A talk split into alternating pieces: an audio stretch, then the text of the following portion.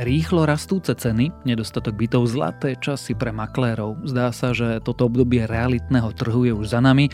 Hovorí sa o výraznom ochladení a aj o prepadoch predajov. Dnes sa pokúsime zistiť, či teda spľaskla realitná bublina i čo sa to vlastne deje a diať bude.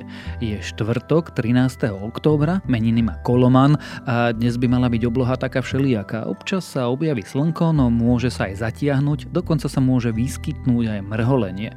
Denné maxima by sa mali pohybovať medzi 14 až 20 stupňami. Počúvate Dobré ráno? Denný podcast denníka Sme s Tomášom Prokopčákom.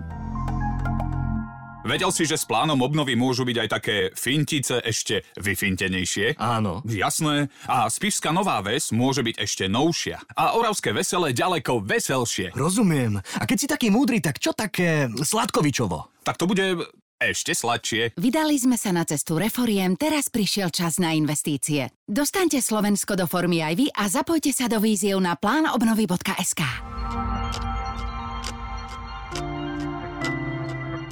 A teraz už krátky prehľad správ. Novými štátnymi tajomníkmi na ministerstve spravodlivosti budú Peter Sepeši a Edita Pfantner. Sepeši je ex-šéfom prokuratorskej rady generálnej prokuratúry a členom rady prokurátorov a Pfantner je ex-politička za strany SMK Most Hit a viedla Centrum pre ochranu detí a mládeže. Novým štátnym tajomníkom ministerstva školstva bude Slavomír Partila, viceprezident Združenia katolických škôl Slovenska. O budúcoročnom rozpočte by vláda mala rokovať zajtra. Ide pritom o posledný možný termín, keďže podľa zákona o rozpočtových pravidlách musí rezort financí návrh predložiť parlamentu do 15. októbra. Prezidentka Zuzana Čaputová ratifikovala pridruženie Slovenska do Európskej vesmírnej agentúry. Zmluvu už predtým schválil parlament. Prezidentka hovorí, že takúto iniciatívu potrebujeme, pretože vo vesmíre je budúci potenciál. Rusko zautočilo na slovenské štátne aj súkromné firmy. Pod takýmto kybernetickým útokom bolo aj ministerstvo obrany. Včera to potvrdil minister obrany Jaroslav Naď s tým, že pôvod útoku potvrdili špecialisti. V Európe sa pravdepodobne začala jesenná vlna koronavírusu. Tvrdí to Svetová zdravotnícká organizácia a Európske centrum pre prevenciu a kontrolu chorôb.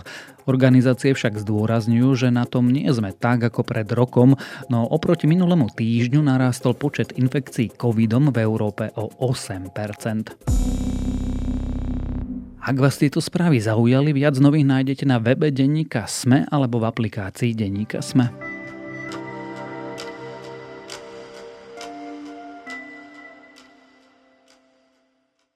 Mesiace či dokonca roky sa hovorilo o ďalšej realitnej bubline, o prehriatom trhu, o tom, že raketový rast cien nehnuteľnosti je nenormálny a ničomu nezodpovedá No ten rast pokračoval. Zdá sa však, že teraz sa tento raz zastavil. Makléri už hovoria o výraznom ochladení, čo sa teda s domami a s bytmi dialo, ale najmä čo sa deje teraz a na čo sa máme pripraviť, to sa dnes budem pýtať ekonomického reportéra magazínu Index denníka Sme Tomáša Vašutu. Zvyšili sa mu náklady po covide, hej, o 300 tisíc železo, o 100 tisíc, neviem, 100% neviem, čo tam bolo, hej, proste, že sa mu zvyšili všetky náklady. Najskôr nekonečné čakanie na byt a teraz developer žiada ešte aj peniaze naviac. Buď zaplatia doplatok, alebo ich byt dostane niekto iný. Pôvodná cena bytu bola 55 tisíc, cena bytu sa zvyšila o 32 tisíc. Tomáš, ešte sú tie ceny stále také šialené? Šialené možno silné slovičko, ale šialené určite boli nárasty, ktoré sme pozorovali v posledných e, rokoch. Aj aktuálne čísla, ktoré máme za tretí kvartál, čo sa týka bratislavského trhu novostavieb, pozorujeme 20-percentný nárast cien. Čiže to tempo rastu bolo v posledných mesiacoch a možno dvoch rokoch naozaj šialené. Náraz 20% je kvartál kvartál alebo medziročne? Medziročne, medziročne. Pri kvartáli tam máme už iba nepatrný nárast na úrovni 0,4%, čiže tam už môžeme hovoriť o tom, že niečo na tom trhu sa deje alebo začína diať. Keď ja hovorím o šialenosti, hovorím to preto, že mne prišla konkrétne ponuka na trojizbový byt menší ako 70 štvorcov za 450 tisíc na Bratislavskom Račianskom mýte plus minus. To mi nepríde úplne e, nešialená cena. Je to neštandardná cena, ale ja hovorím vždy tak, že sumu alebo hodnotu daného bytu alebo nehnuteľnosti určuje trh. Ak niekto je ochotný takúto sumu zaplatiť, tak asi má takú hodnotu a pritom vieme, že ľudia sú, respektíve boli ochotní takéto sumy platiť. Prečo boli ochotní platiť také sumy? A teda keď si skúsime povedať, alebo dokážeme vôbec povedať, kto to bol ochotný platiť? Tu by sme sa možno mohli vrátiť eh, niekoľko rokov eh, dozadu a vysvetliť, že čo sa na trhu dialo. A zhruba pred 12 eh, rokmi sme tu mali prasknutie realitnej bubliny a mnoho ľudí chcelo kupovať byty, ale rozmyslelo si to, lebo povedali si, počkáme si pár rokov a byty budú lacnejšie. To sa aj stalo. Tí ľudia si počkali, bolo to určité zoskupenie ľudí, ktoré prišlo na trh. Potom zrazu prišli aj ďalšie ľudia, ktorí si povedali, že úroky na hypotékach sú lacné, respektíve nízke a vieme kúpiť byt za relatívne dobré peniaze. A keď to spojíme do jedného balíka a prirátame k tomu dobrú ekonomickú situáciu, na trhu sa stretlo množstvo kupujúcich, ktorí chceli kupovať byty, pritom tých bytov nebolo toľko veľa na to, aby dokázali pokryť ten dopyt.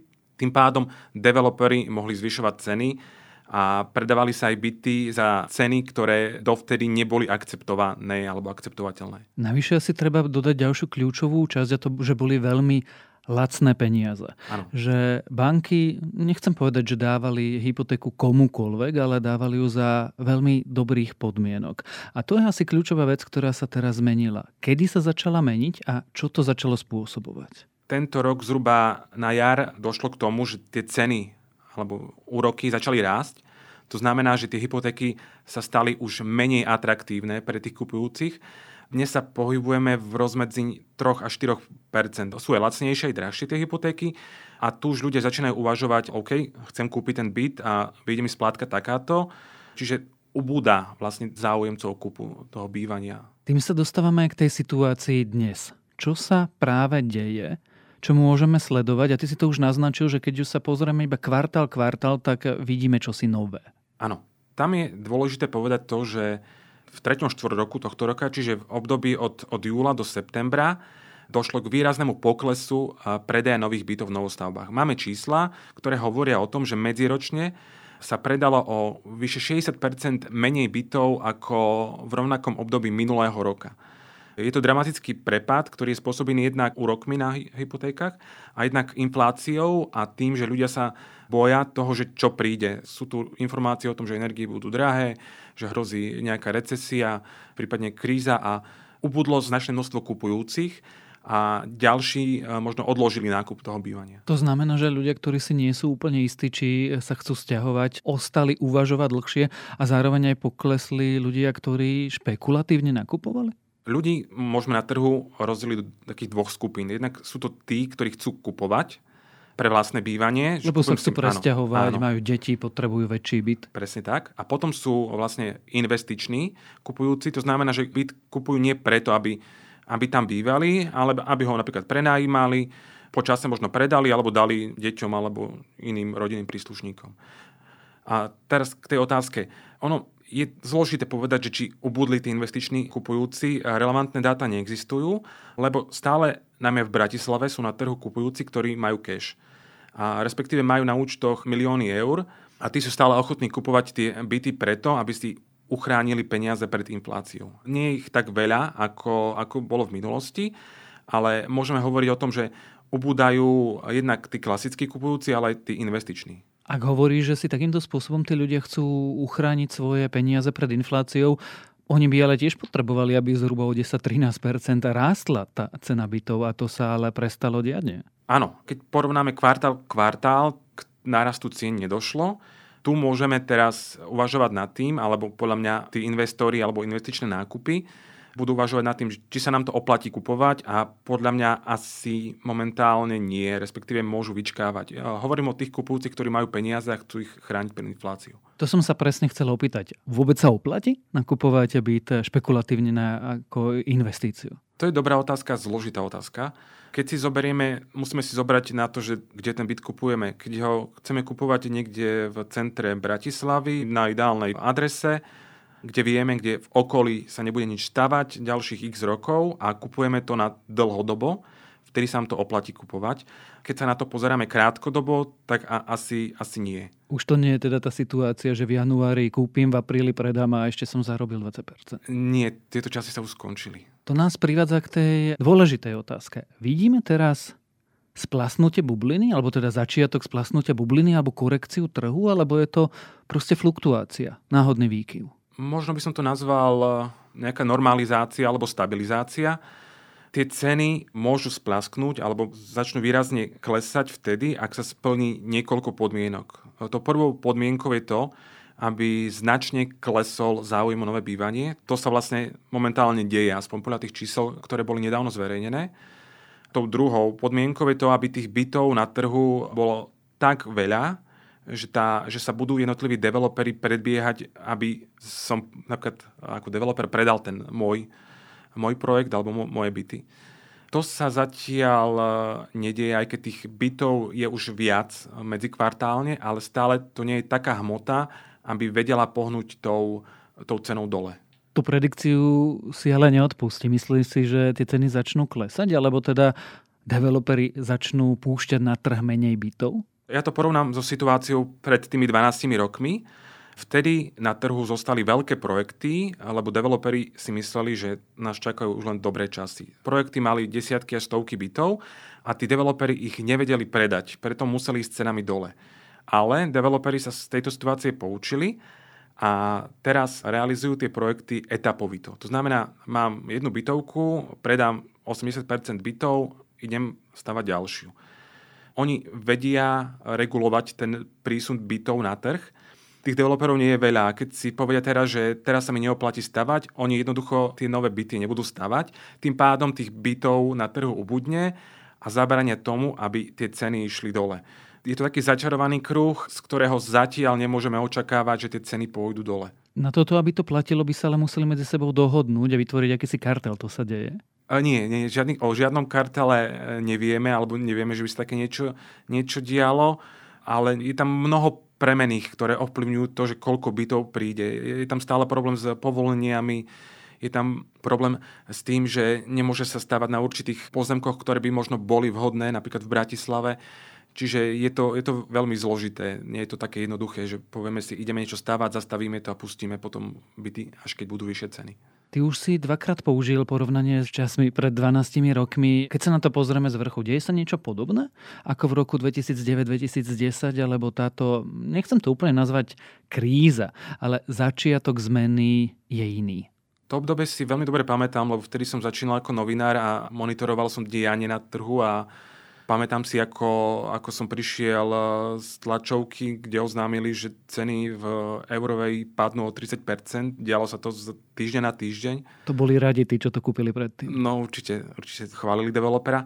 Tá situácia je v mnohom iná a ja, ja hľadám nejaké paralely, ale nedá sa to úplne porovnávať, lebo situácia je iná a každá, najmä to kríza, lebo každá jedna situácia je trocha iná, má iné špecifika, ale pomáham si to tým, tiež a určite aj developeri, ktorí uvažujú nad cenotvorbou a nad ďalším smerovaním, vychádzajú aj z tých časov, ktoré boli vtedy. Čiže sa poučili? Určite sa poučili a treba povedať, že v tom 2009-2010 mnoho developerov skrachovalo.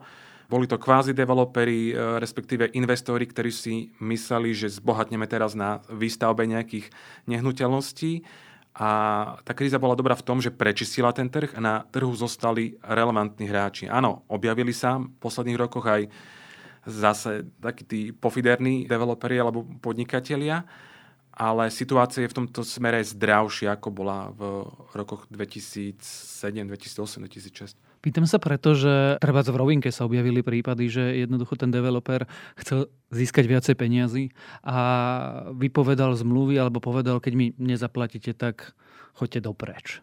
Títo ľudia budú ďalej fungovať? No ak je niekto ohrozený, tak sú to títo developeri a tu by som možno upozornil na ľudí, ktorí idú kupovať byty od e, nejakých neznámych developerov alebo od developerov, ktorí, na ktorých nemajú referencie, aby si dali pozor, lebo ak, e, ak niekto bude krachovať alebo bude mať nejaké problémy, tak sú to práve títo menší hráči, ktorí jednak nemajú za sebou kapitál a jednak e, nemusia si strážiť to meno ako veľký developeri, lebo ak, ak je developer seriózny, tak rozmýšľa výhľadovo, lebo vie, že na tomto projekte prerobím, ale pri ďalších piatich zarobím a vráti sa mi to. Čiže toto je dôležité a možno také upozornenie pre ľudí, aby, aby rozmýšľali a kupovali premyslenie najmä v týchto časoch. Možno ešte druhá rada pre nich, aby si dali pozor špeciálne v týchto časoch, keď je inflácia 10 a viac percent na inflačné doložky v zmluvách ty by si teraz kúpil, alebo nebodaj predal byt, keby si mal? Dobrá otázka, veľa ľudí sa ma na to pýta. Tu je dôležitá odpoveď. Ak by som videl byt, eh, v ktorom chcem bývať, eh, niekde v dobrej lokalite, kde viem, že sa nebude stavať, tak by som ho kúpil. A poviem aj rovno prečo. Ak ho kupujem dlhodobo, tá cena dlhodobo síce môže padnúť, ale dlhodobo tie byty stále rastú. Keď si zoberieme, že v 2013 stáli byty v novostavbách okolo 130 tisíc 140 tisíc eur trojizbové, dnes ich kupujeme za 300 tisíc. A v dlhodobom horizonte tá cena môjho bývania porastie. Možno o 20-30 rokov bude oveľa vyššia. Čiže ak by som kupoval takýto dom alebo byt v dobrej lokalite, tak ho kupujem. Čiže to platí áno. Ale ak, ak iba špekulujem a hľadám niečo, tam by som už bol opatrnejší aj pri tom investičnom nákupe. Čo sa týka predaja, Ideálne bolo predávať v posledných mesiacoch. Ja neviem, čo sa stane teraz s trhom. Ľudia reagujú, reagujú aj na tie správy, že záujem o bývanie je menší. A ja sám som zvedavý, či teraz nebudú ľudia nútení vlastne znižovať ceny tých svojich eh, nehnuteľností, ktoré ponúkajú na predaj lebo predať byt e, už nebude tak ľahké ako, ako pred pár mesiacmi. Keby si si mal, a viem, že to je zákerná otázka úplne na záver, trúfnuť, odhadnúť, ako sa bude ten trh vyvíjať, povedzme, no, o pol roka, o rok, o dva roky. Ako sa vyvíjať bude? Podľa mňa tí developeri pri novostavbách budú pod e, veľkým tlakom. Na jednej strane im rastú náklady, na strane druhej ten, ten dopyt nebude taký veľký, čiže neočakávam nejaké výrazné nárasty a môžeme sa dočkať pri niektorých projektoch aj poklesu cien, respektíve developer dá k bytu parkovanie zadarmo alebo dá kuchyňu zadarmo, kde si myslím, že ceny pôjdu dole, tak sú to staršie byty, respektíve second-handové byty v panelákoch. Tam očakávam určitú korekciu, ale je to iba môj laický osobný názor. Neberte to ako nejakú bernú mincu, že takto ten trh pôjde. A keď už sme pri tých eh, názoroch a projekciách eh, s úrokmi na hypotékach, to bude ako? Lebo my tu máme niekde medzi 2 a 4 percentami, ale v Českej republike vidíme, že úroky sú 7 percentné, u Maďarov v Maďarsku 10 percentné. Ťažko, ja tomu finančnému trhu sa tak až nevenujem. My môžeme za tie úroky zatiaľ ďakovať euru, ale aj tam sú predikcie, že, že tie úrokové sadzby pôjdu hore, čiže aj pri uh, hypotékach môžeme čakať nárast. Aký bude výrazný, to neviem odhadnúť. Ak by sme to celé, o čom sme sa rozprávali, zhrnuli, na trhu sa deje čosi zvláštne?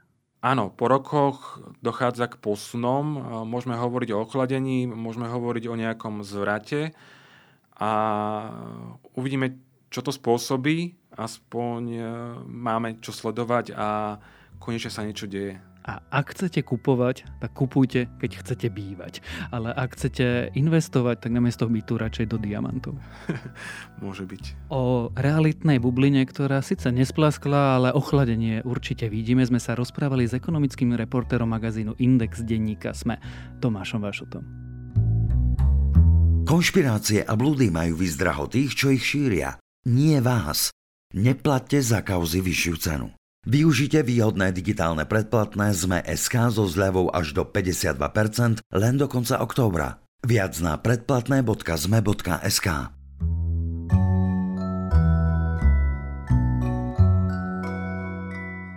Priznám sa, je to trochu aj hamba, ale na minuloročný projekt Amona Tobina Stone Giants som narazil až teraz.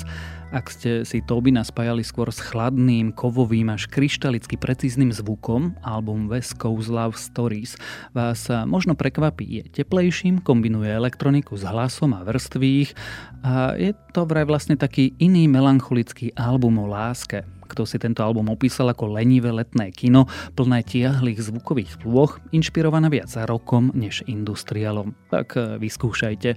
A to je na dnes všetko. Dávajte na seba pozor. Počúvali ste Dobré ráno, denný podcast denníka Sme s Tomášom Prokopčákom. A pripomínam, že dnes vychádzajú aj nové epizódy podcastov Ľudskosť a Index.